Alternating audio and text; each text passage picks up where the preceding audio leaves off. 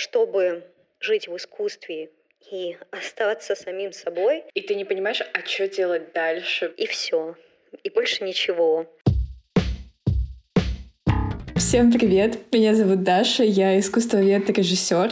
И это подкаст «Жизнь около искусства», который мы придумали вместе с моей подругой Надей.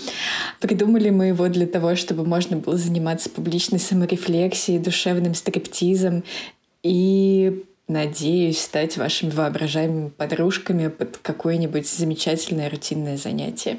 Всем привет! Меня зовут Надя, и я та самая подруга Даши. И я актриса.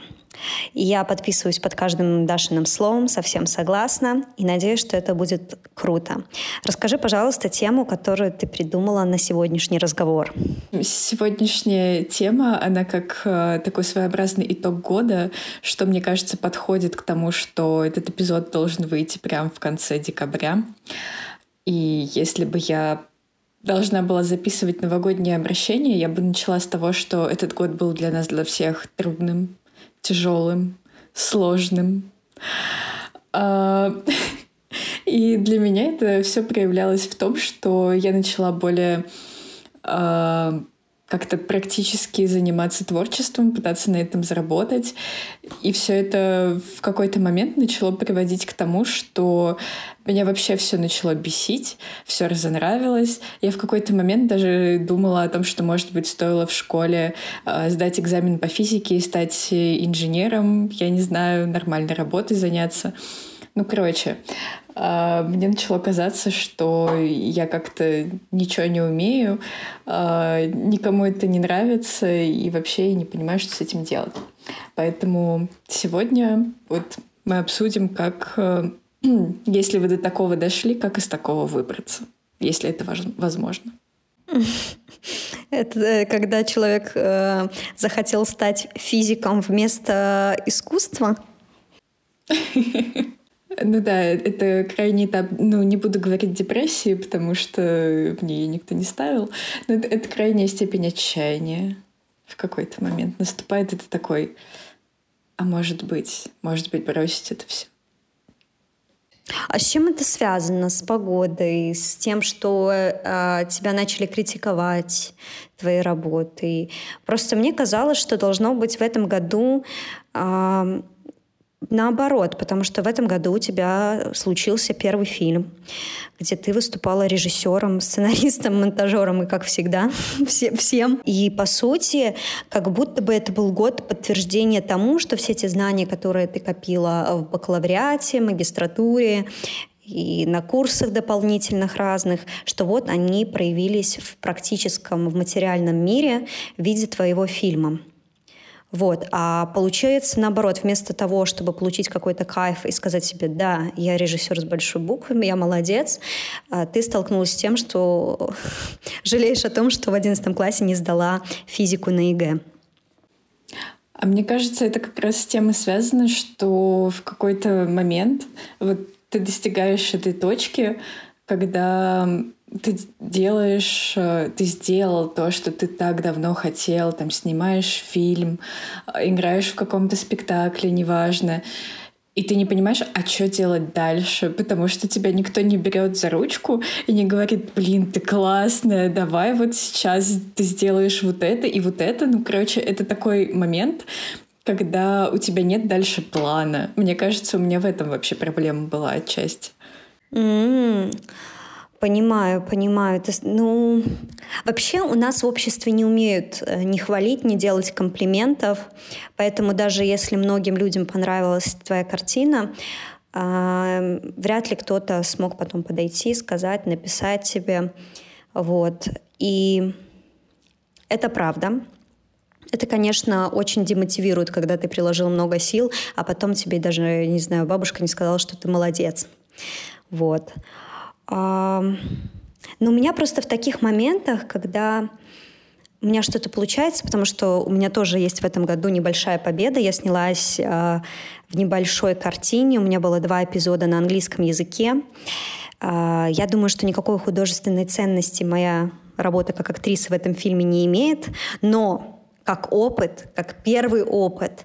Все прошло просто замечательно, и у меня запустилась э, на самом деле такая программа, что типа круто, еще хочу, если смогла это, смогу еще, и как будто бы это наоборот меня подстегивает. Сделала такую маленькую вещь, и она меня приближает к большой. Вот. А у тебя это сработало как, знаешь, стоп, типа я сделала, ну и все. Я режиссер, я все показала. Блин, лека... таблеток такому не выписывают. И интересно, как у нас по-разному это отрикошетило. Насчет похвалы, кстати, не сказала бы, что меня с этим была проблема. Мне никто даже никакой гадости не сказал. А, а вообще в какой-то степени даже бы хотелось с кем-то посраться на тему того, что да вы ничего не понимаете вообще ни в искусстве, ни в чем. Тут, тут все прекрасно. Хотя я на самом деле знаю, что нет. И сама до себя бы домоталась во многих моментах. Но у меня было ощущение, да, после фильма, после того, как я его сама посмотрела на большом экране, вот с большим количеством людей, то, что, блин, это так классно, это такое классное ощущение, вот это вот волнение, и так хочется еще. Но потом это еще просто так долго оттягивалось, и у меня как-то в тот момент еще максимально поменялось э, окружение, работа. И во всем этом как будто бы не нашлось места для того, чтобы э, дальше что-то делать. Ну, либо это были какие-то мои проблемы личные с коммуникацией с людьми. Тут уже сложно сказать. Но, в общем, у меня этот, э, это ощущение восторга, оно в какой-то момент оказалось так далеко, что нужно было его заменить чем-то рациональным, ну, условно говоря, каким-то планом, как э, заниматься чем-то творческим, а у меня плана не было, у меня было только вдохновение, и вот это было, наверное, таким э, упущением, отсутствие рациональной части. У меня вообще сейчас возникла такая мысль, что, возможно, ты испытала в тот момент какой-то всплеск огромного счастья, э, огромный, что потом пришел просто откат. Да, такое есть. Может быть, ты слышала. А, для нашего мозга все эмоции положительные, негативные, а, они воспринимаются как э, стрессовые. Ну, я имею в виду, знаешь, такие крайние их точки. Там прокатиться на американских горках, приехать в новую страну. Да, это очень положительные эмоции, но для нас, нашего мозга это все еще стресс. Ты сняла свой фильм, ты получила отзывы, ты посмотрела его на большом экране, и получила, наверное, свою долю эндорфинов, и поэтому у тебя, возможно, случился откат, где ты реально немножечко усталь. Возможно. Конечно бы, если бы ты сдала какие-нибудь анализы, это бы упростило нам дело. Но ты никаких анализов не сдавала, не подготовилась, то есть к подкасту. Два за экзамен, садись. В общем, мне, ну, такое ведь может быть. Просто когда я долго путешествовала, когда был момент, что в прошлом году, ну, чуть больше, там, наверное, полтора года, я посетила 12 стран, и когда я говорю этот факт людям, все такие «Вау! Очень круто! Это супер!» А в конце этого путешествия я была полностью опустошена и очень уставшая, потому что я получала много положительных эмоций, и постоянные перелеты, они сделали свое дело, я просто выдохлась. У меня не было никакого импульса ни для работы, ни для творчества. Вот. И я поэтому и подумала, что вот такое вот выгорание, ну, э, конечно, это не выгорание, потому что Наверное, это уже какой-то диагноз, который должен поставить врач. А, вот. А, но мне кажется, что это имеет место быть. А сейчас как ты себя ощущаешь? Прошло ли это состояние, и как ты с ним справилась? Вот сейчас, да, оно прошло как раз-таки где-то к концу года, но для того, чтобы дойти до более-менее нормального, условно, маниакального состояния снова, когда мне хочется делать 10 дел сразу, а, записывать подкаст, придумать курс лекций, придумать э, еще один фильм с учетом того, что у меня есть э, один не снятый, ну, как бы мы занимаемся всем, А, вот, мне, в общем, для того, чтобы до этого дойти, пришлось э, в какой-то момент начать доставать из себя такие вещи, которые во мне ценные, вне зависимости от того, чем я занимаюсь, и занимаюсь ли я чем-то в принципе. Ну, то есть, наверное, это можно свести к тому, что а, мне пришлось вспомнить, что я не только там режиссер, кто угодно еще, а то, что я человек, и то, что во мне как в человеке есть что-то классное, и вот исходя из этого уже можно ощущать в себе какую-то ценность. Мне кажется, это вообще всегда важно для людей любой профессии, не забывать, что ты человек в первую очередь, и то, что, я не знаю, а, чем бы ты ни занимался, с кем бы ты ни был, с кем бы ты ни разговаривал, в тебе есть что-то такое невероятное. Это классная мысль, и интересно, что именно эта мысль тебе помогла выйти из этого состояния и снова полюбить то, чем ты занимаешься, потому что я начала замечать, что когда мы знакомимся с новыми людьми, мы вот так вот и говорим. Мы даже наш подкаст так начали. Всем привет, меня зовут Даша, я режиссер-искусствовед, меня зовут Надя, я актриса. Мы говорим э, свое имя, и мы говорим какое-то определение себя, навешиваем на себя ярлык. Как будто бы, знаешь, вместе с этим ярлыком на нас еще какие-то а, понятия накладываются. Типа, если я актриса, то я должна быть там яркой, всегда улыбающейся. Там, ус, ус, это условно. Понятно, что от человека к человеку эти понятия будут варьироваться. Вот.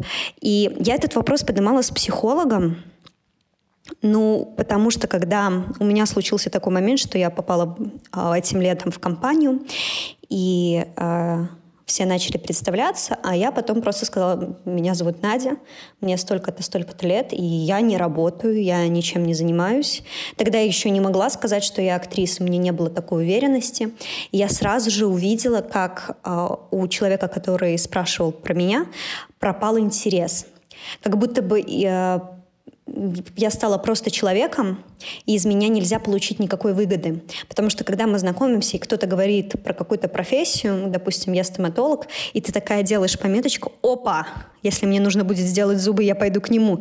Или он говорит, я продюсер, я такая, опа, если мне я захочу запустить проект, я пойду к нему. И мы постоянно а, примеряем этих людей через а, фокус а, выгоды для себя. Вот. И это кажется как будто бы и болезнь общества, что если у тебя нет этого понятия, актриса, режиссер или медик, то и пропадает самоценность себя. Но это ведь не так.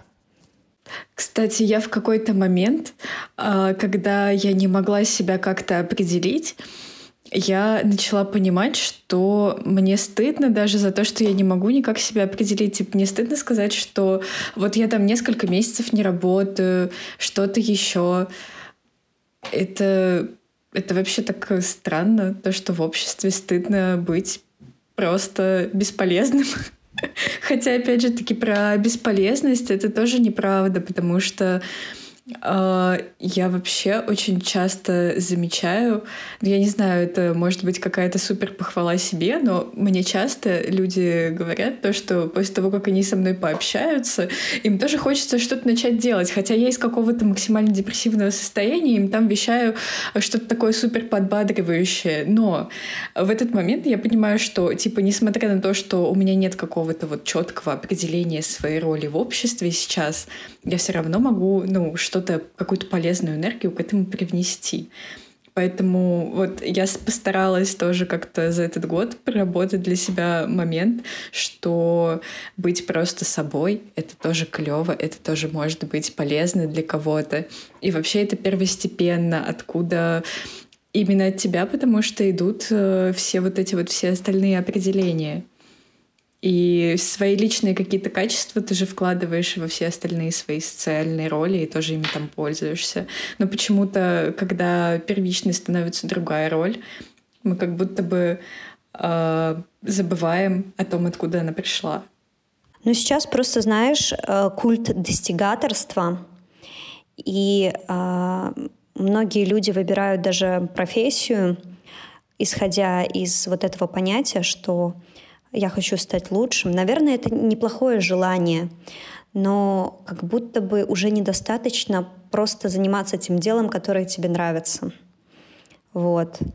А, потому что если ты, к примеру, режиссер, то ты должен обязательно взять Оскар, там, «Пальмовую ветвь» или там снять Канье Уэста.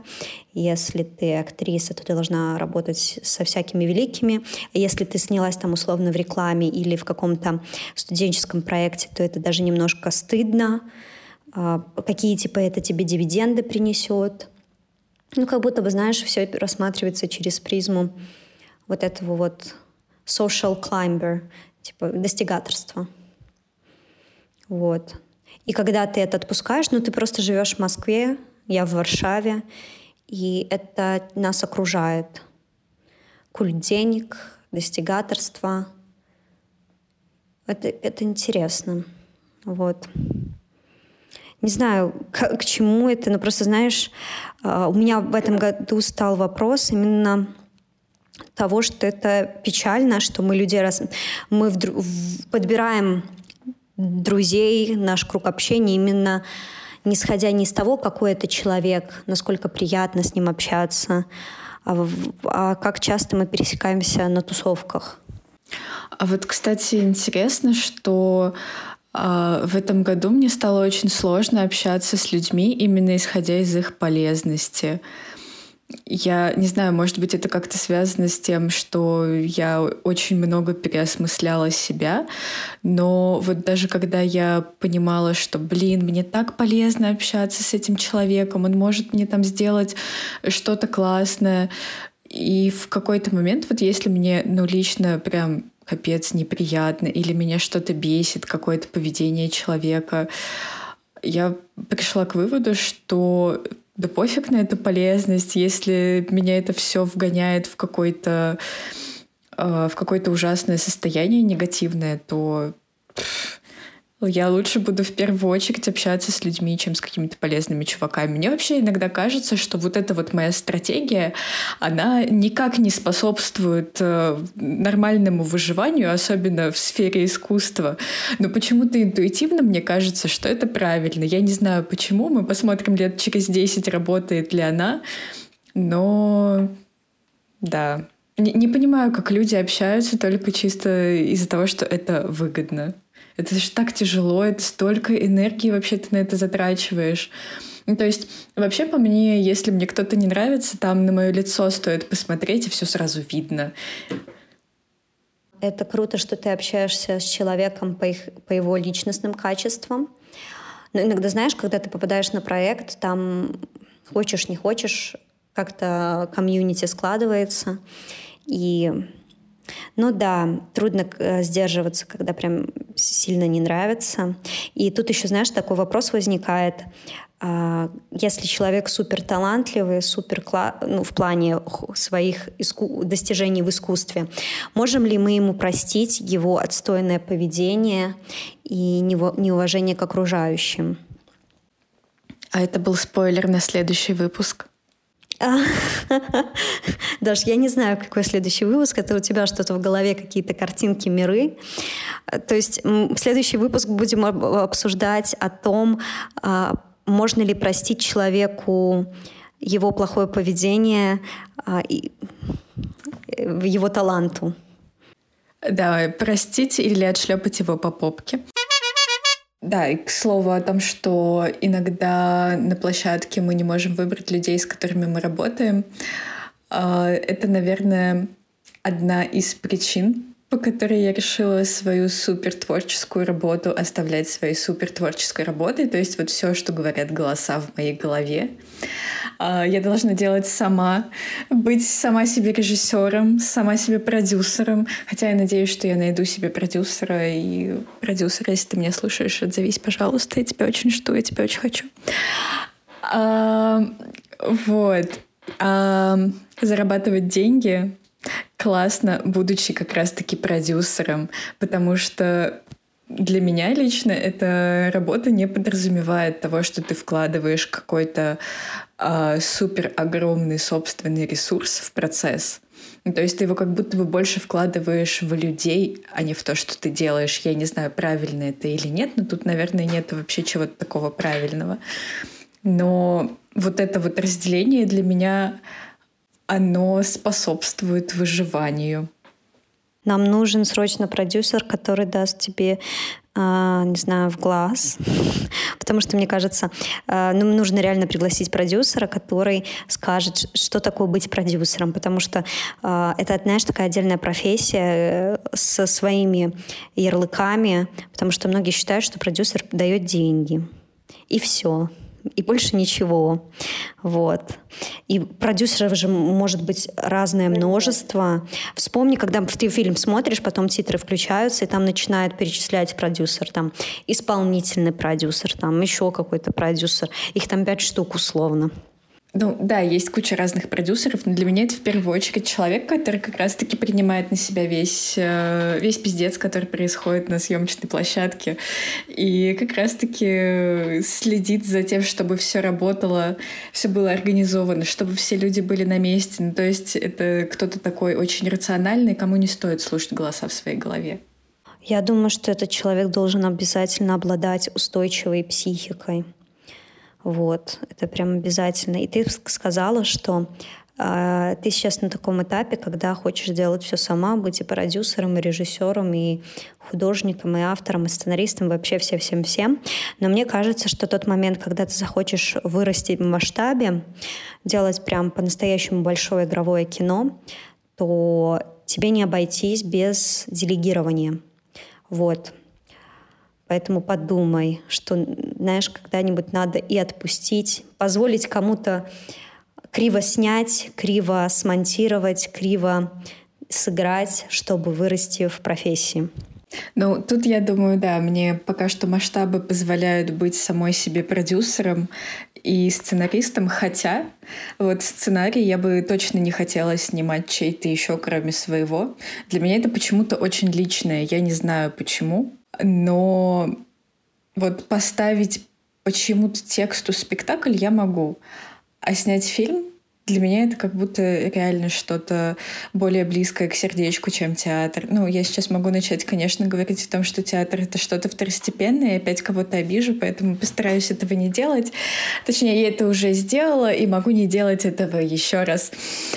А, вот. И монтировать фильм, мне кажется, стоит э, тоже самой, потому что это же очень э, важная часть э, твоего видения. Ну, то есть быть режиссером просто на съемочной площадке, ну, ты как будто бы только в одной из трех э, частей процесса задействован. Мне кажется, это не классно.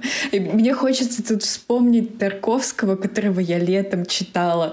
И мне эта мысль там прям так понравилась о том, что нужно и сценарий написать, и смонтировать, и в идеале быть своим оператором. Я такая подумала, вот, великий человек говорит о том, что быть человеком, который не умеет делегировать, это нормально. И я подумала, вот, да, меня кто-то оправдал. Спасибо большое. Слушай, Даш, ну, ну, наверное, Тарковский заслуживает отдельного подкаста, потому что его не, я не могу назвать здоровым, в принципе, человеком. И я за то, чтобы реально делегировать все.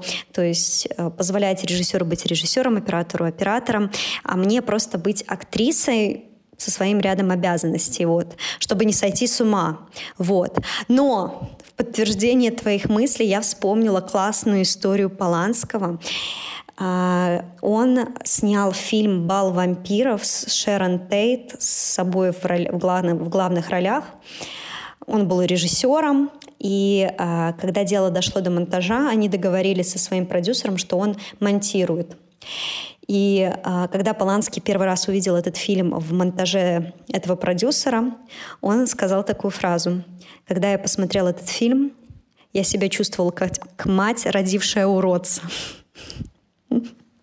И потом он добавил такой момент, что как только он сам этот фильм перемонтировал, он сразу же получил э, и славу, и в прокате все было окей. Вот. Это, наверное, в поддержку к твоим словам про то, что лучше делать все самой. Вот. Но я повторюсь, что лучше, чтобы режиссер был режиссером, продюсер продюсером, актер актером, монтажер монтажером, просто подбирать в свою команду профессионалов и единомышленников. Я бы подытожила историю про делегирование тем, что на самом деле, конечно, разделять э, обязанности разных профессий — это здорово и полезно, потому что, как мы выяснили до этого, моя история успешно здорового состояния это то, чтобы разделять в себе э, режиссера, супертворческого человека с голосами в голове, и разделять э, это с продюсером, который ему нужно зарабатывать деньги на жизнь. Вот, поэтому не стоит следовать, конечно, таким ужасным советам о том, чтобы быть всем и сразу.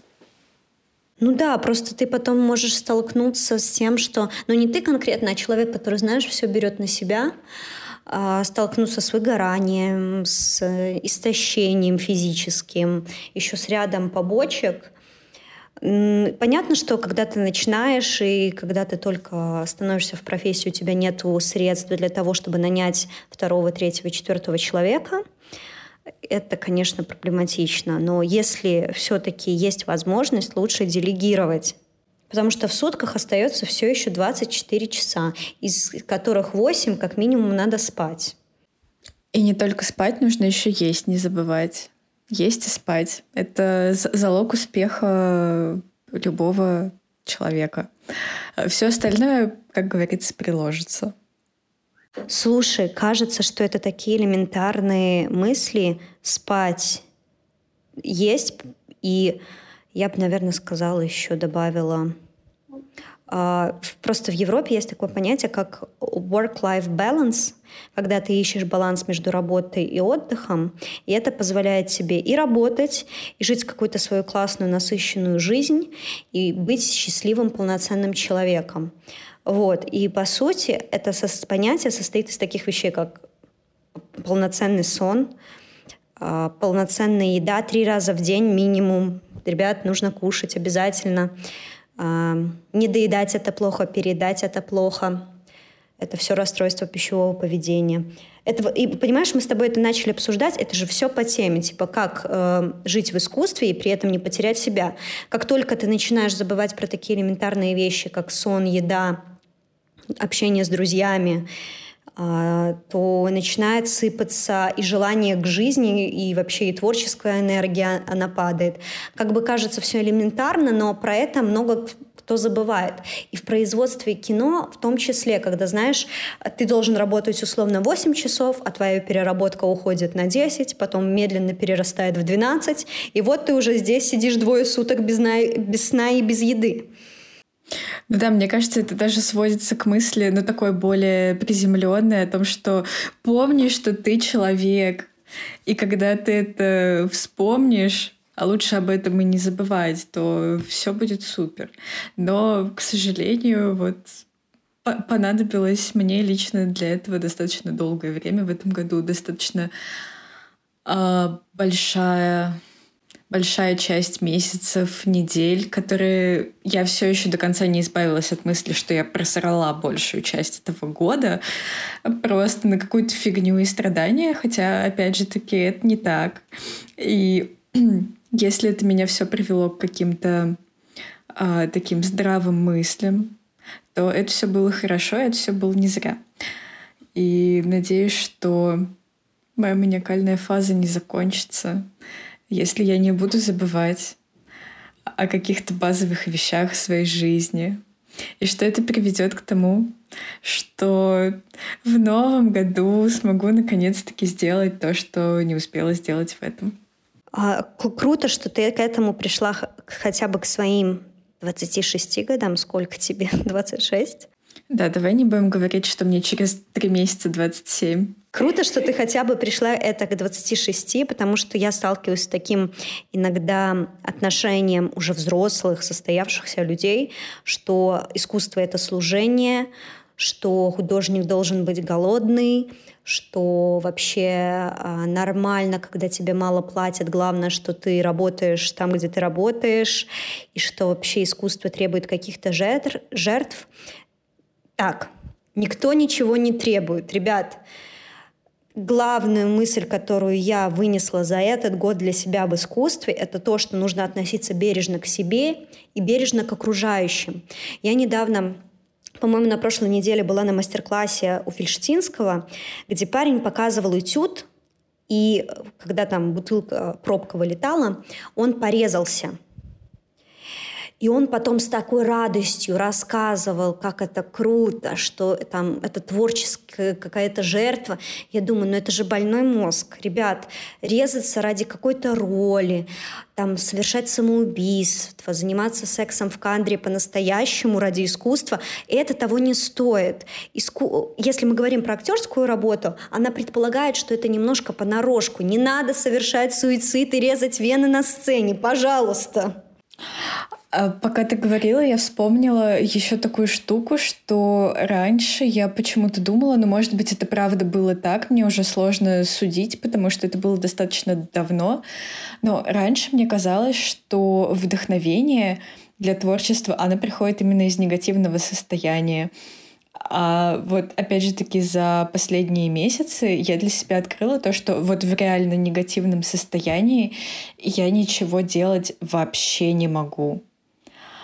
То есть у меня не приходят никакие идеи, когда мне плохо. Мне очень сложно себя заставлять что-то делать. Когда я себя что-то заставляю делать, это плохо.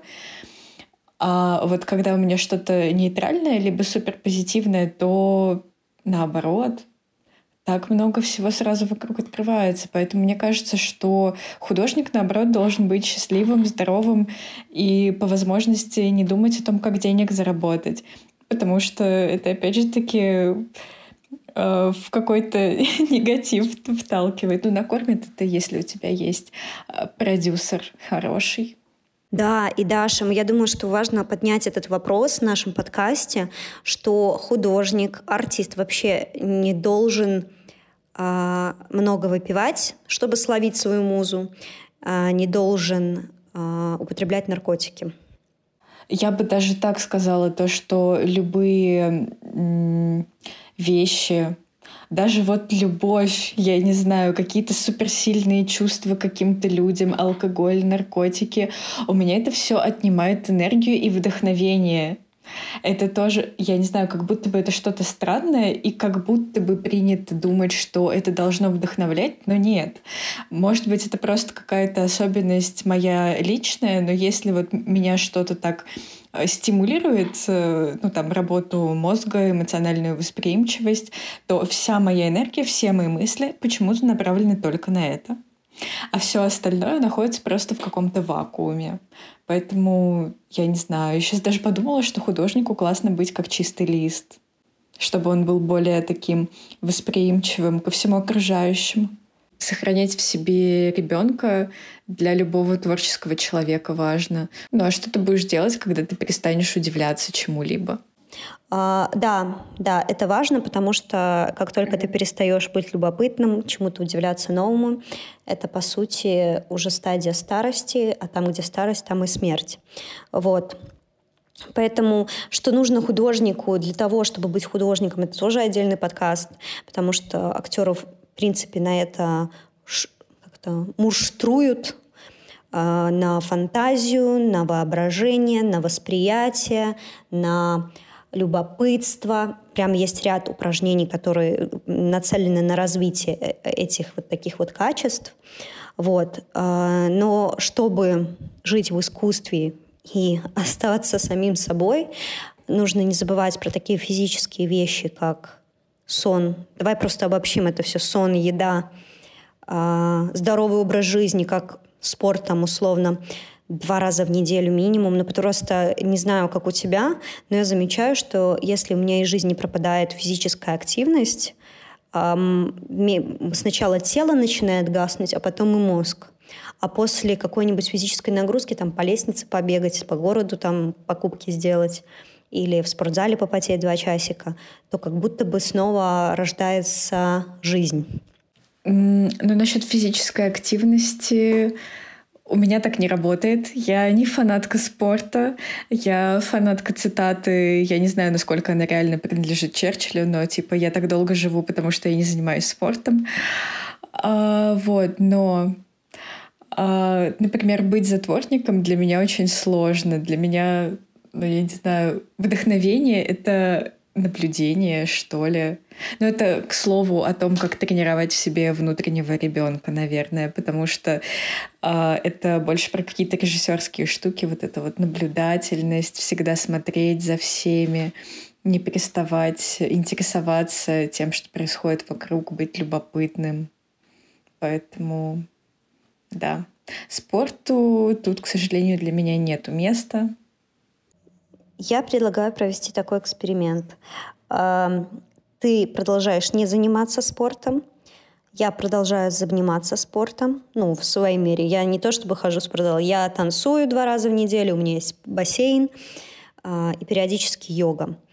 И мы посмотрим, кто раньше умрет. Ну, сделаем помарочку, что это должно быть от естественных причин. Если кого-то просто собьет машина, это не считается.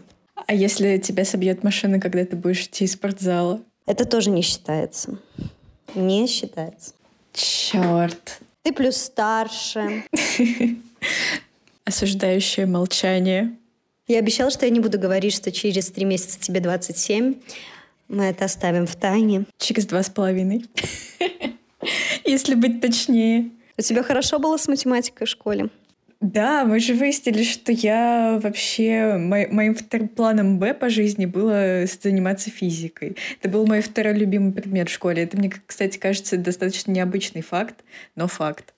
Интересно, интересно. У меня, наверное, физика тоже был один из любимых предметов, но не потому, что я физику классно знала или понимала, а потому что мне нравилась Елена Альфонсовна, она на всех орала и шутила очень жестко. Сейчас я понимаю, что так, наверное, не стоит делать с, несформиров... с несформировавшимися личностями, но тогда меня прикалывало вот этот вот ее стержень.